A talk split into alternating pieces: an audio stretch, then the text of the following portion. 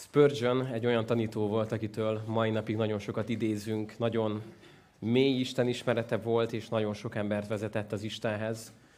És amikor egyszer valaki megkérdezte tőle, hogy mi az ő teológiája, hogyan gondolkodik Istenről, fejtse ki részletesen, hosszasan, mi az ő teológiája, akkor annyit mondott Spurgeon, hogy a teológiám három szóból áll. Jézus meghalt, értem. Azt mondta, ennyi a teológiám hogy Jézus meghalt értem. Ez annyira egyszerűen hangzik, nem? Annyira gyerekesen, annyira tömören. Hol vannak itt a nehéz, izgalmas, görög, héber kérdések? De azt mondta, hogy ez a lényeg. Jézus meghalt, értem.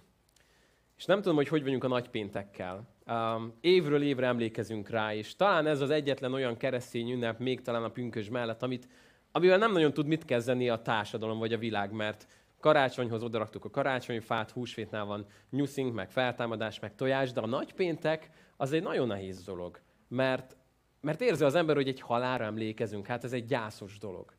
Uh, volt egy férfi, úgy hitták, hogy Cicero, valószínűleg tanultunk róla történelemből, filozófiából, Krisztus előtt száz körül született, 50-es évekig élt.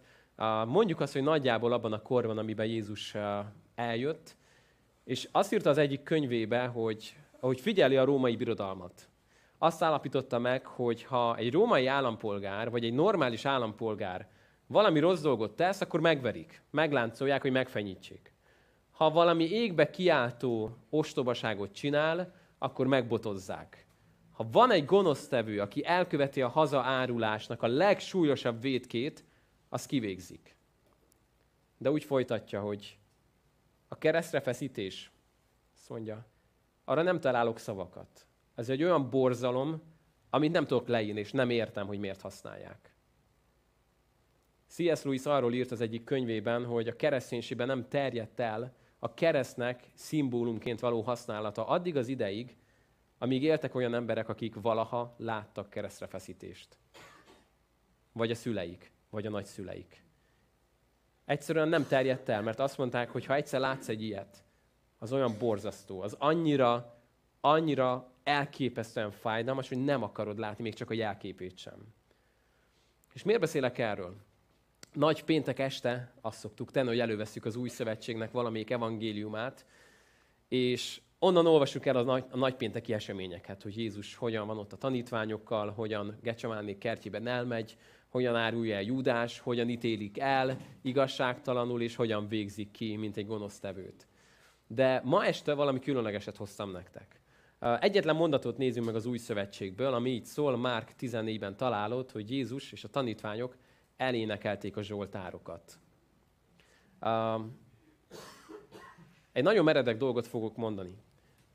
Jézusnak van 857 olyan szava, amit nem olvashatsz el az új szövetségben. Azért írtam ezt a címet ma estére, hogy Jézus elrejtett szava. Azok a szavak, amiket az utolsó óráiban mondott ki, de nincsenek lejegyezve se Máté, se Márk, se Lukács, se János evangéliumában. 857 olyan szó van, amiről százszázalékosan biztosak lehetünk, hogy Jézus az utolsó óráiban, perceiben kimondta, de sehol nincs leírva az új szövetségben. Onnan tudhatjuk ezt ennyire biztosan, hogy minden valamire való zsidó férfi, amikor megünnepelte a páskát, akkor volt egy nagyon fontos része ennek az ünneplésnek, az pedig az, hogy az úgynevezett hallél zsoltárokat, a 113-as, 114-es, 115-ös, 116-os, 7-es és a 118-as zsoltárokat együtt elénekelték. Ennek egy óriási hagyománya volt. Így ért véget az az esti ünneplés. Ez volt az a rész, ami nélkül senki nem megy sehova, mert még nem énekeltük el a hallél zsoltárokat.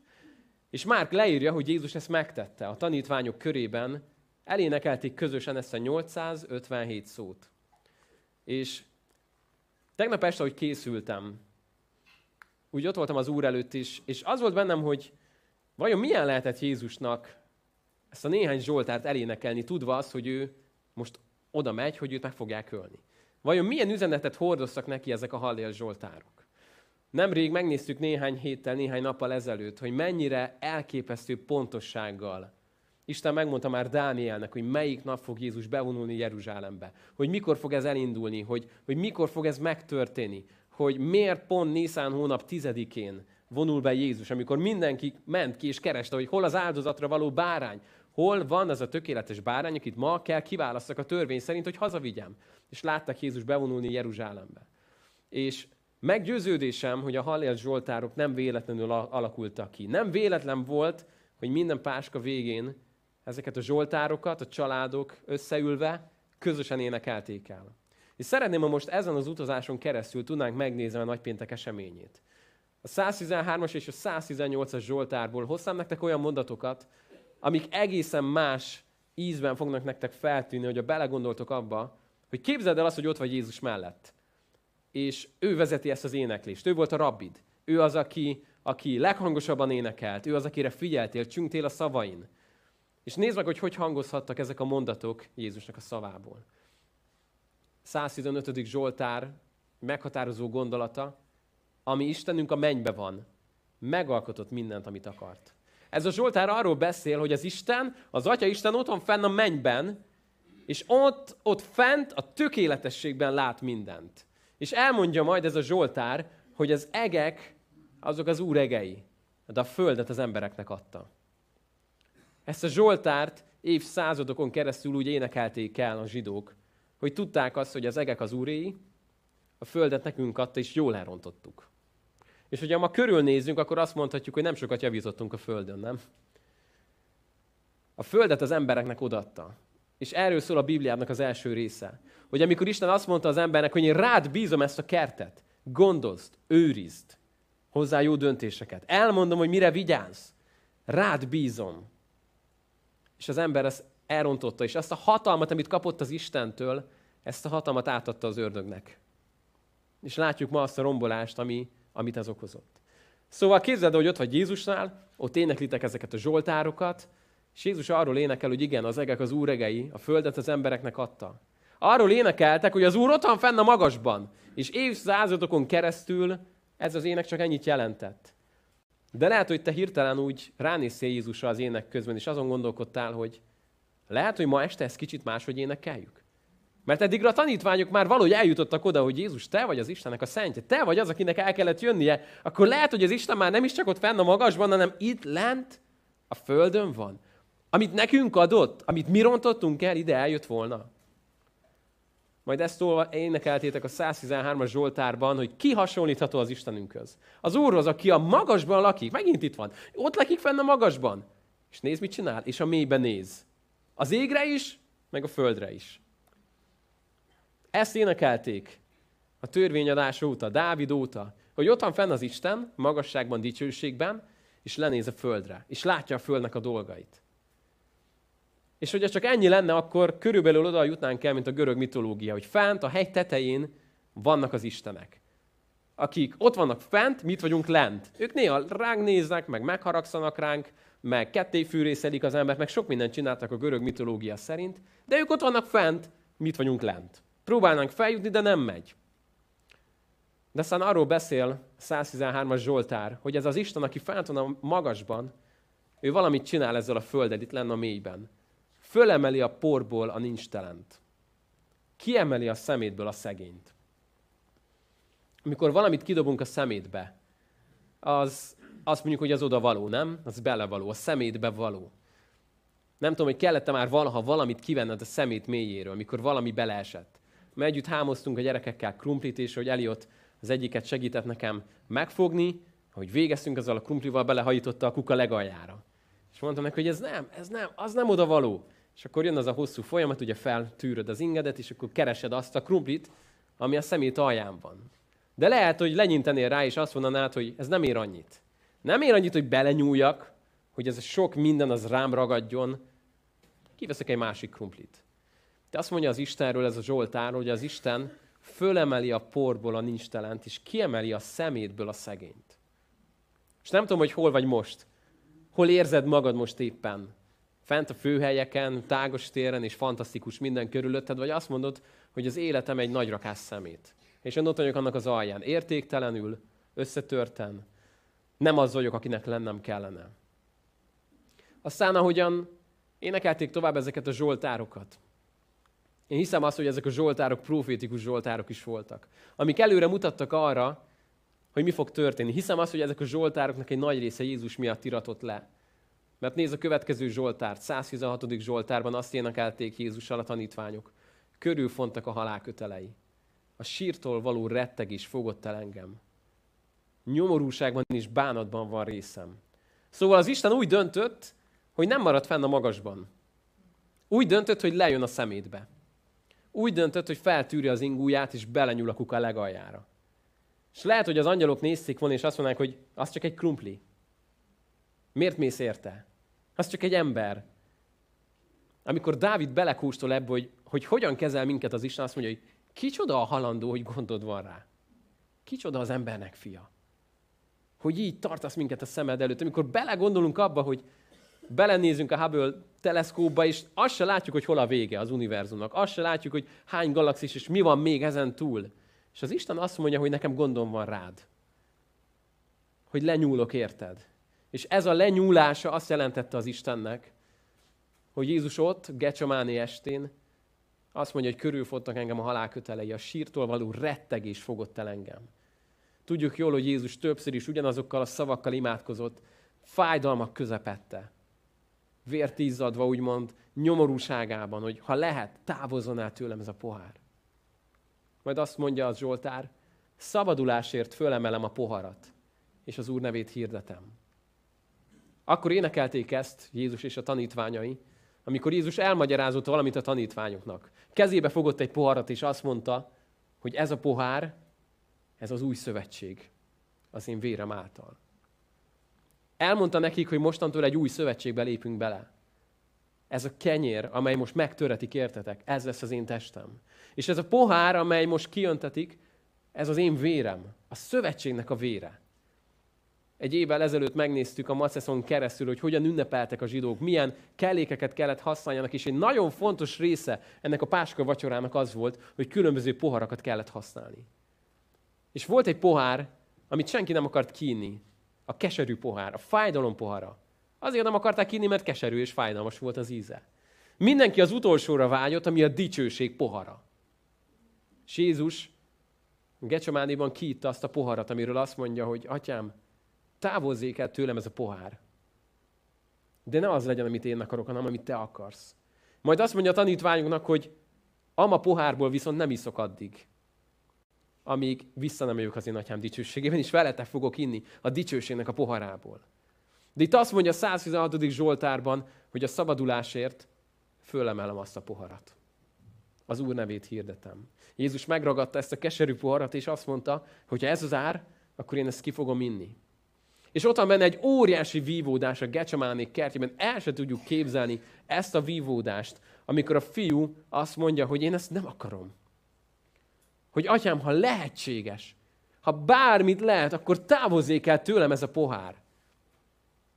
Azt olvassuk, hogy úgy kiált az atyához, hogy abbá atyám, apuci, drága apukám, ha lehetséges, akkor legyen máshogy. Én nem tudnék ellenállni egy ilyen ki, ki, kérdésnek. Ha bármik gyermekem azt mondja, hogy drága apuci, kérlek, legyen más út, nem akarom ezt a fájdalmat választani.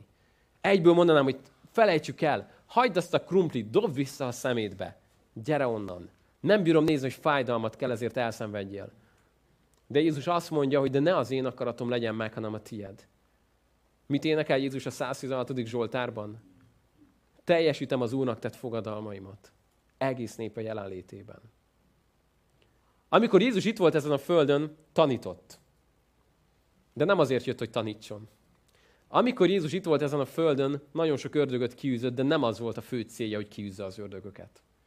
Amikor itt volt Jézus ezen a földön, vizen járt. Halottakat támasztott fel, betegeket gyógyított meg, de nem ez volt a fő célja.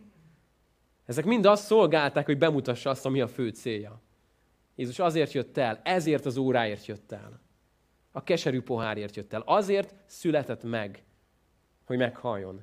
És ez az a pillanat, amikor ez az egész ott van, hogy ma most ebből mi lesz. Teljesíti a fogadalmat, azt, amit elvállalt a mennyben, hogy én elmegyek, én megyek el, én hozom ezt helyre. Teljesíti ezt a fogadalmat, vagy azt mondja, hogy nem, ez túl nagy. Senki, de senki nem mondhatta volna neki az angyalok közül, vagy bárki közülünk azt, hogy miért nem, miért nem vállaltad, ha azt mondta volna, hogy nem, kész, vége. Hogy amikor a keresztem van, és még ott is ócsárolják, és átkozzák, és szidják, senkinek egy szava nem lehetett volna, ha azt mondja, hogy na jó, tudjátok mit, ebből elég. Letépi a, a köteleket, kitépi a szeget, és azt mondja, hogy na, végeztünk. És egy leeletével elpusztítja a világot, egy szavunk se lehetett volna. De azt énekelte Jézus a Hallél Zsoltárokban, hogy teljesítem az Úrnak tett fogadalmamat. És nézd meg a folytatást. Drágának tekinte az Úr híveinek halálát. Szeretném csak, hogy kóstolgasd ezeket a mondatokat, mert ezek voltak azok a mondatok, amiket Jézus utoljára kimondott, mielőtt elindul az utolsó útjára. Drágának tekinti az Úr híveinek halálát. Majd azt mondja, körülvettek, be is kerítettek, de az Úr nevében szembeszállok velük.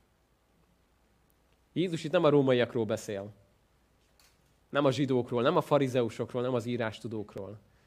Mi azt gondolnánk, hogy itt a rómaiak, meg a helyőrség, meg a, a farizeusoknak a tanácsa, meg a, a zsidóknak a, a papi katonasága volt, amelyik ezt az egészet lemecselte. De Jézusnak nem ez volt a harca. 12 sereg angyal, légiók, ott álltak díszőrséget. Egy szavába került volna az a harc, amit Jézusnak aznap este meg kellett harcolnia, az a szellemvilág összes démonával, minden ördögével, minden hatalmasságával, a bűnnek az összes átkával, mind azzal, amit valaha ezen a földön elkövettek. Az összes erőszak, az összes gyilkosság, az összes szeretetlenség, az összes irítség, az összes utállak, nem bocsátok meg, gyűlöllek. Ez szakadt rá, mint Jézusra. És azt mondja Jézus, hogy körülvettek, bekerítettek, de az Úr nevébe szembe szállok velük. Nem a fizikai fájdalom volt a legkeményebb Jézus számára. Sok keresztény sokkal nagyobb fizikai fájdalmakon ment keresztül, sokkal tovább kínozták őket Jézusért. De egyiküknek se kellett elviselni azt a terhet, ami Jézus vállát aznap nyomta ott. És ekkor azt mondja ez a Zsoltár, 118-as Zsoltár. Fölemelte jobbját az Úr. Az Úr jobbja hatalmasan munkálkodik. Valami történni fog. Valami történni fog, és az anyarok azt mondják, hogy na végre, az Úr fölemeli a jobbját, hatalmasan munkálkodik, végre, legyen már vége ennek a rémálomnak. Hát ezt nem tehetik meg vele. Ezt nem tehetik meg vele. De majd azt mondja ez a Zsoltár, az a kő, melyet az építők megvetettek. Na, az lett a sarokkő. Az Úrtól lett ez csodálatos a mi szemünkben. Ez az utolsó Hallél Zsoltár. Jézus elénekli, hogy ő az a kő, ő a sarokkő, ő a szegletkő, amit megvetettek, amit semmiben néztek. Az építők.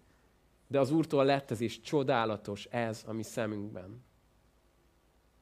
És gondolnád, hogy itt mondja a Biblia, ez az a nap, melyet az Úr rendelt. Vigadozzunk és örüljünk ezen. Hát ez nem valami újongó Zsoltának a része kellene legyen, amikor minden szép és minden jó, ez az a nap, ez az a nap, mint az Úr rendelt. Nem ez ez a nap? Ez nem, nem a dicsőség napja, ez amikor minden szép, minden jó. Egész más íze van ennek a mondatnak most már számomra, amikor megértettem, hogy Jézus ezt énekelt el. Az utolsó mondatok az utolsó Zsoltának utolsó soraiból. Ez az a nap, melyet az Úr rendelt. Vigadozzunk és örüljünk ezen. Mert ez az a nap, amit rendelt. Erre a napra várt mindenki. Ezért a napért sóhajtoztak a proféták. Év ezredeken keresztül erre a napra várt mindenki. Ez az a nap, amikor besötétedik minden a világunkban. Ez az a nap, ami mindent megváltoztat.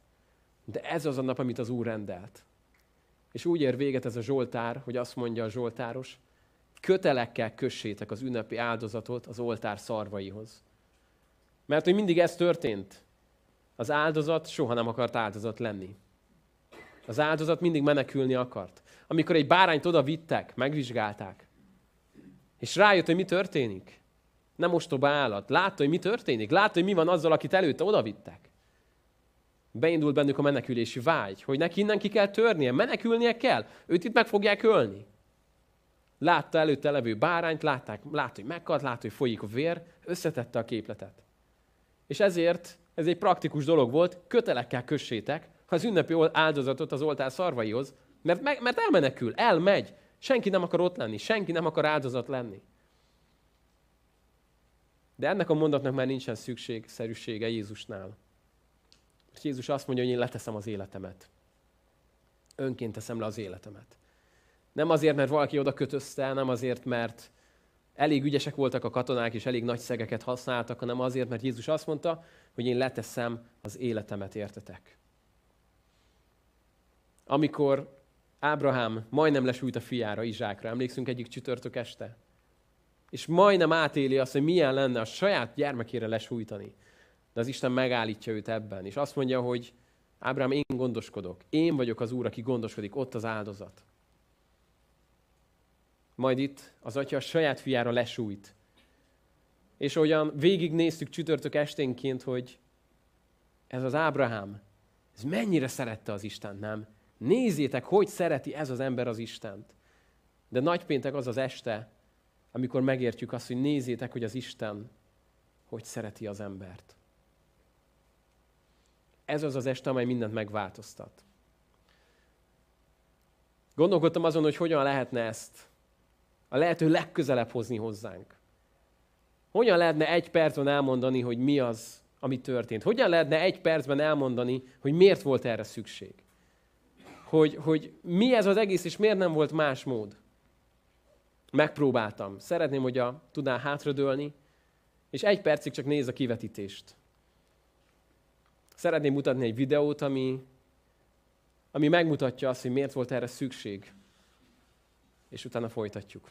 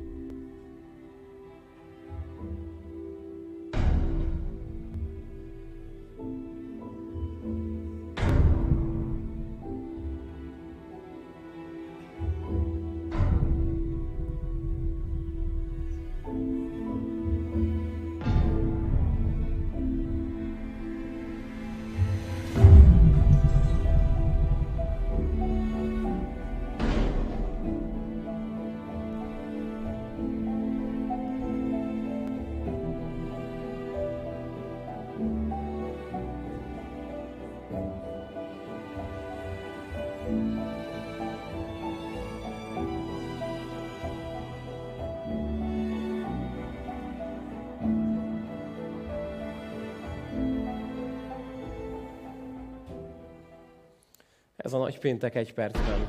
Amikor megérted azt, hogy nem, nem a zsidók, nem a rómaiak, nem a magyarok, nem a németek ölték meg Jézust, hanem minden egyes kalapácsütés, mindazt a sok szennyet, azt a, azt a sok kimondatlan undorítóságot, amit az emberek valaha ezen a földön elkövettek, azt jelképezi.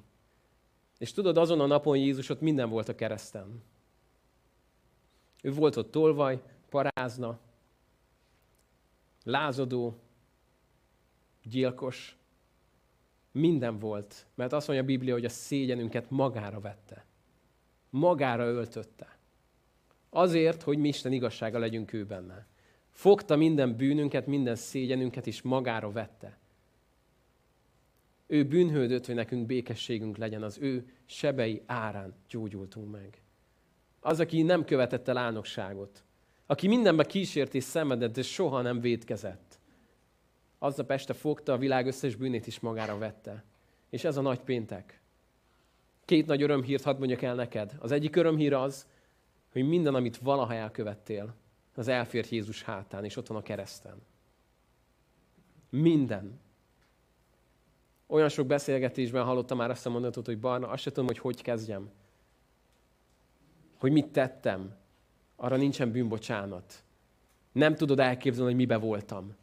És úgy érzem, hogy így nem jöhetek az Istenhez. Ez túl nagy, túl sok. Ezzel, nem, ez, ezzel kimeríteném a kegyelmet. Ez nem létezik. Hogy az Isten még ezek után is megbocsátana nekem. De minden esetben azt tapasztaltuk, hogy az Isten kegyelme az nagyobb, mint gondolnánk. Hogy azon az este ez mind elfért Jézuson el nem tudjuk képzelni azt az árat, Amikor Jézus felkiált az atyához, hogy én Istenem, én Istenem. Miért hagytál el engem? Utal ezzel arra az énekre, ami a 22. énekke a zsidóknak. Így indul Dávid. Én Istenem, én Istenem, miért hagytál el engem? És arról beszél, hogy kezeimet, lábaimat átszögezik. Csak néznek rám, körülvettek engem, bekerítettek. Köntösömre sorsot vetnek. Több mint ezer évvel Jézus keresztre feszítése előtt, amikor még a rómaiak se alkalmazták a keresztre feszítést, és senki a világon. Dávid elképesztő részletességgel írja le Jézus keresztre feszítésének minden pillanatát. Ahogy előre néz, hogy mi fog történni a messiással. És az a mondat, mikor Jézus ezt kimondta, hogy én Istenem, én Istenem, miért hagytál el engem? Volt az univerzumunknak a legsötétebb pillanata. El sem tudom képzelni, hogy mi ment végig akkor Szent Háromságon belül. Mikor a fiú magára vette ezt a szégyent, ezt a bűnt. És az Isten haragja lesújtott rá. Azért, hogy ránk ne sújtson le. Jézus azért mondta ki ezt a mondatot, hogy te és én soha az életünkbe egyszer sem mondjuk ki azt, hogy én Istenem, miért hagytál el engem. Hogy mi azt mondhassuk, hogy Istenem, te soha nem hagysz el engem.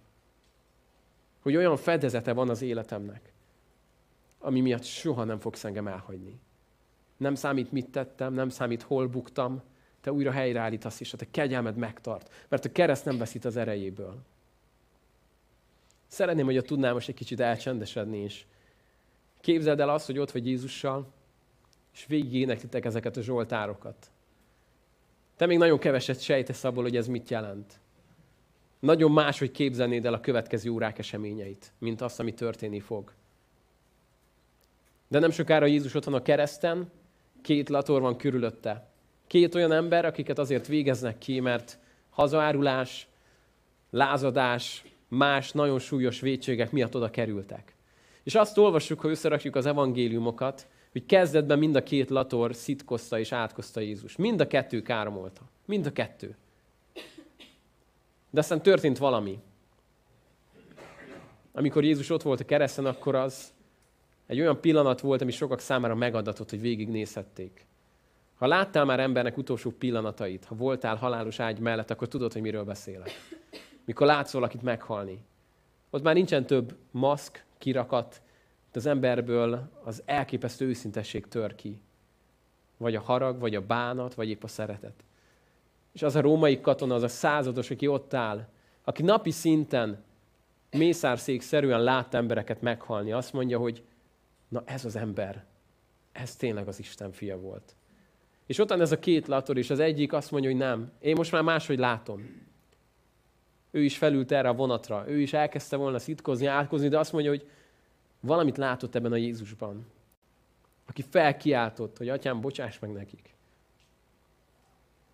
Ők nem tudják, hogy mit tesznek. Nem értik még a Hallél Zsoltárokat sem. Azt se tudják, hogy ezek mik. Bocsáss meg nekik, atyám.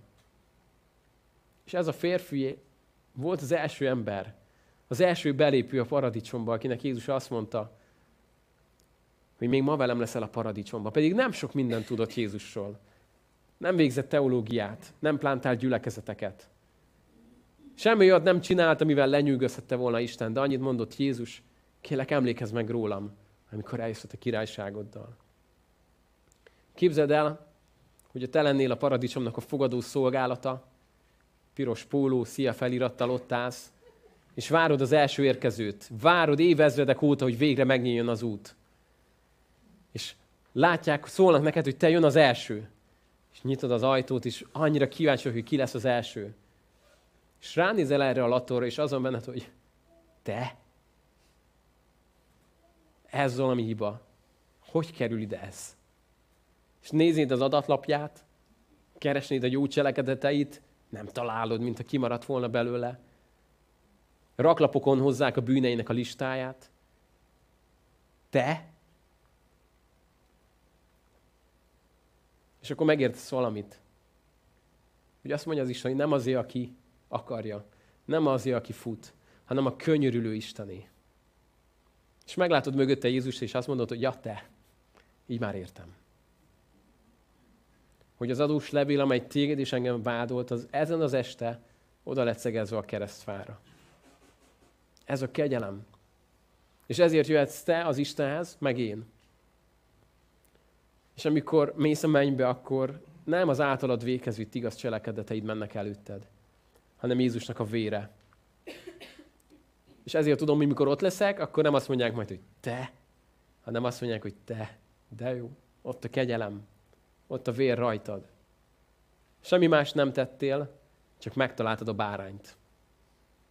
És erre hívlak ma este, hogy mikor erre emlékezünk, akkor ne menj el mellette, hanem értsd meg azt, hogy mi történt ezen az este. Hogy minden kalapácsütés, az téged és engem vitt oda, a bűneinket, a szégyenünket. És azt mondja az Isten, hogy itt vagyok, helyreállítottam, elvettem, csak gyere hozzám, fogadd el, fogadd el ezt a kegyelmet, fogadd el ezt az áldozatot. És ez a Lator megtette. Biztos, hogy ezernyi kérdése lett volna. Lehet, hogy azt se tudta, hogy hol, hol született Jézus. Nem hallott Betlehemről, nem tud, annyira, annyira kevés ismerete lehetett. De felismerte benne az Istennek a szentjét. És tette egy bátor dolgot, segítségül hívta. Erre hívlak ma este. Lehet, hogy sok kérdésed van. Lehet, hogy annyi mindennek küzdködsz, de ma este legyen az az este, hogy azt mondod, hogy Uram, itt vagyok. És ugye lehet csak online vagy velünk. Ez ne legyen akadály. Mondd azt Istennek, hogy Uram, én itt vagyok és elfogadom azt, amit tettél értem. Kérlek, hogy legyél az én megváltóm. Szükségem van erre. Szükségem van arra, hogy, hogy a megmentőm légy. Hogy a bűneim ott legyenek a kereszten. És elégy jövök. Kérem azt, hogy most meg engem a te véredben. Itt most mi megállunk. És tudod jól, hogy nem a haláli az utolsó szó. Tudod jól, hogy nem sokára áttérhetünk a nagypénteknek a feketeségéből világunknak a legragyogóbb hajnalába. Amikor minden megváltozik, amikor beleremeg a földéség, olyan erővel tör fel az élet, hogy a halál nem tudja ta- fogva tartani. De itt most megállunk, és szeretnélek arra hívni, hogy ha már ezt átélted, és tudod, hogy miről beszélek, akkor, akkor egyszerűen csak köszön meg az Istennek. Olyan természetesnek tudnánk ezt felfogni, hogy persze, hát ez, mi, mi, ez mint a napnál világosabb, Jézus eljött, meghalt, nem olyan nagy dolog ez. Ne szolgd meg a kegyelmet, hanem csodálkozz rá újra, hogy Istenem, ez, ebbe belecsendült a világnak a füle, hogy ez megtörténhetett. Hogy ez végigment. Hogy nem állítottad meg ezt a folyamatot, hogy ezt az árat elfogadtad. És arra hívlak, hogy ezt még nem tetted meg. Hogyha csak messziről szemlélet, ha csak másokon keresztül látsz valamit az Istenből, akkor legyen ma az az este, amikor azt mondod, hogy Isten, mit vagyok. Kinyitom a szívemet, és azt kérem, hogy jöjj, és ezt tedd meg bennem. Én most fogok imádkozni, és arra kérlek, hogy Isten megszólított, megérintett téged. Akkor gyere és csatlakozz hozzám, és legyél őszinte, mondd el az Istennek mindazt, ami itt van benned. Isten, én áldalak téged azért, mert jó vagy. Áldalak téged, Uram, azért, mert megtartottad a te ígéreteidet, és köszönöm azt, hogy nem fordultál vissza a Gecsemánék kertjéből, nem fordultál vissza és kiittad azt a haragnak a poharát, azt a keserű poharat. Köszönöm, Atyám, azt, hogy a szégyenünket, minden bűnünket, mocskunkat, undorító szemét, dolgainkat Te magadra vetted. És köszönöm, hogy lemostál minket, megtisztítottál. Köszönöm, hogy Te szegényé lettél, hogy mi meggazdagodjunk benned. Köszönöm, hogy Tégedért a csapás. Köszönöm azt, hogy ezt mind bevállaltad azért, mert annyira szeretsz. És megmutattad azt, hogy te nem csak mondod, hanem bemutattad azt, hogy az a szeretet, ahogyan te szeretsz minket, és a te egyetlenedet adtad engesztelő áldozatul a bűneinkért. Köszönjük ezt neked, atyám is. Uram, ide, ide tesszük az életünket. Uram, imádkozok most azokért, akik úgy vannak itt, hogy, hogy érzik, hogy ez most nekik szól. Hogy eljött az ő életükben az a nap, amikor amikor egy döntés hozzanak, amikor azt megragadják, amikor belekapaszkodjanak és belehorgonyozzanak ebbe. Kérlek, atyám, hogy adj nekik bátorságot. Hogy ezt az egy apró lépést, ezt merjék meglépni. És köszönöm, hogy te minden másról gondot viselsz. Minden más, ami vár rájuk, az a te kezedbe van. Köszönöm ezt neked, Jézus. És kérem azt, atyám, hogy akik már régóta ezt megértették, Uram, hadd lássák ma egy új, tiszta, csillogó, ragyogó fényben ezt. Ennek az ereje, az ne legyen elfakulva, hanem töltsön be minket, Uram, újra és újra. És kérem, hogy a te drága lelket, szellemet csordultig töltsön be minket. Hogy ezt a hírt, ezt ne tartsuk meg magunknak, hanem mondjuk el, akinek csak tudjuk. Kértem ezt a te fiad Jézus nevében. Amen. Ahogy látjátok, úrvacsorai közösségre készülünk egy nagyon különleges esti úrvacsorára, és szeretném, hogyha tudnánk a szívünket erre ráhangolni. Ebben most a kórus fog minket vezetni, és arra kérlek titeket, hogy gyertek, és ezeken az énekeken keresztül vezessetek minket, hangoljátok a szívünket oda a kereszthez. Arra kérlek, hogy engedd, hogy ezek a dallamok, az ének szövegek, ezek dolgozhassanak bent a szívünkben.